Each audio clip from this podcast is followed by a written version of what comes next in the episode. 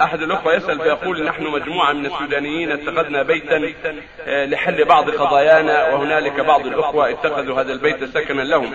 ولأن البيت واسع جدا والعدد كبير ما يقارب العشرين شخص في وقت واحد. اتخذنا جزء من هذا البيت كمسجد وتم فرشه لأداء الصلاة والمساجد بعيدة في بعض الشيء و...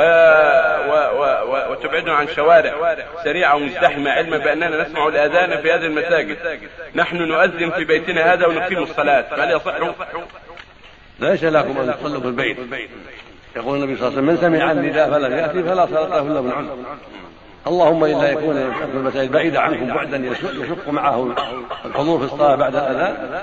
هذا عذر. لكن ما دمتم تسمعون النداء.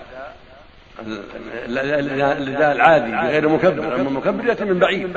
لكن لو كان آذان بغير مكبر سمعتموه عند هدوء الأصوات وعدم وجود السيارات التي تشوش يلزمكم الحضور. أما إذا كان بعيد إذا خرجتم بعد الأذان ما دخل على الصلاة لبعده وإنما تسمعون الصوت بسبب المكبر فقط الا فهو بعيد هذا عذر والمؤمن حسبوا نفسه عليه يتقي الله. إذا كنتم تستطيعون الحضور في المساجد فالواجب الحضور في المساجد. وإذا كانت بعيدة عنكم لا يتيسر لكم حضورها بعد الأذان لكثرة الشوارع وبعدها عنكم حتى تموت الصلاة هذا عذر لكم.